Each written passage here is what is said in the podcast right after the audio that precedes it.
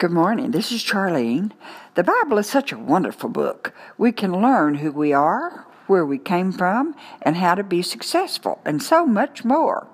The scripture in Genesis 6 3 is amazing. The first time I saw it, I had never heard anyone say or preach on it.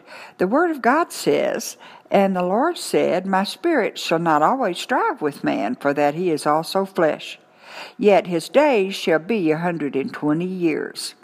So here's the good news. If you were not a millionaire by age 30 like you thought you'd be, you still couldn't retire at 65. Now you have a reason to dream again.